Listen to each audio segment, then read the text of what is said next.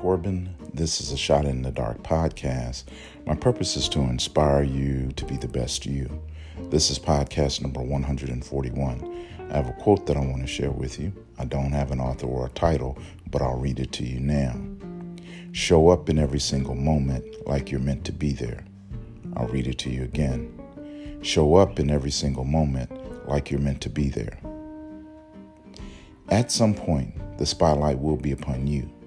So when the light hits, don't you dare run from it because you worked hard to be the best you. Bask in the glow. You deserve to be where you are. Let's add some scripture. Micah chapter 7, verse 8. Do not gloat over me, my enemy. Though I have fallen, I will rise. Though I sit in darkness, the Lord will be my light. I am Mark Corbin. This is a Shot in the Dark podcast. You belong there.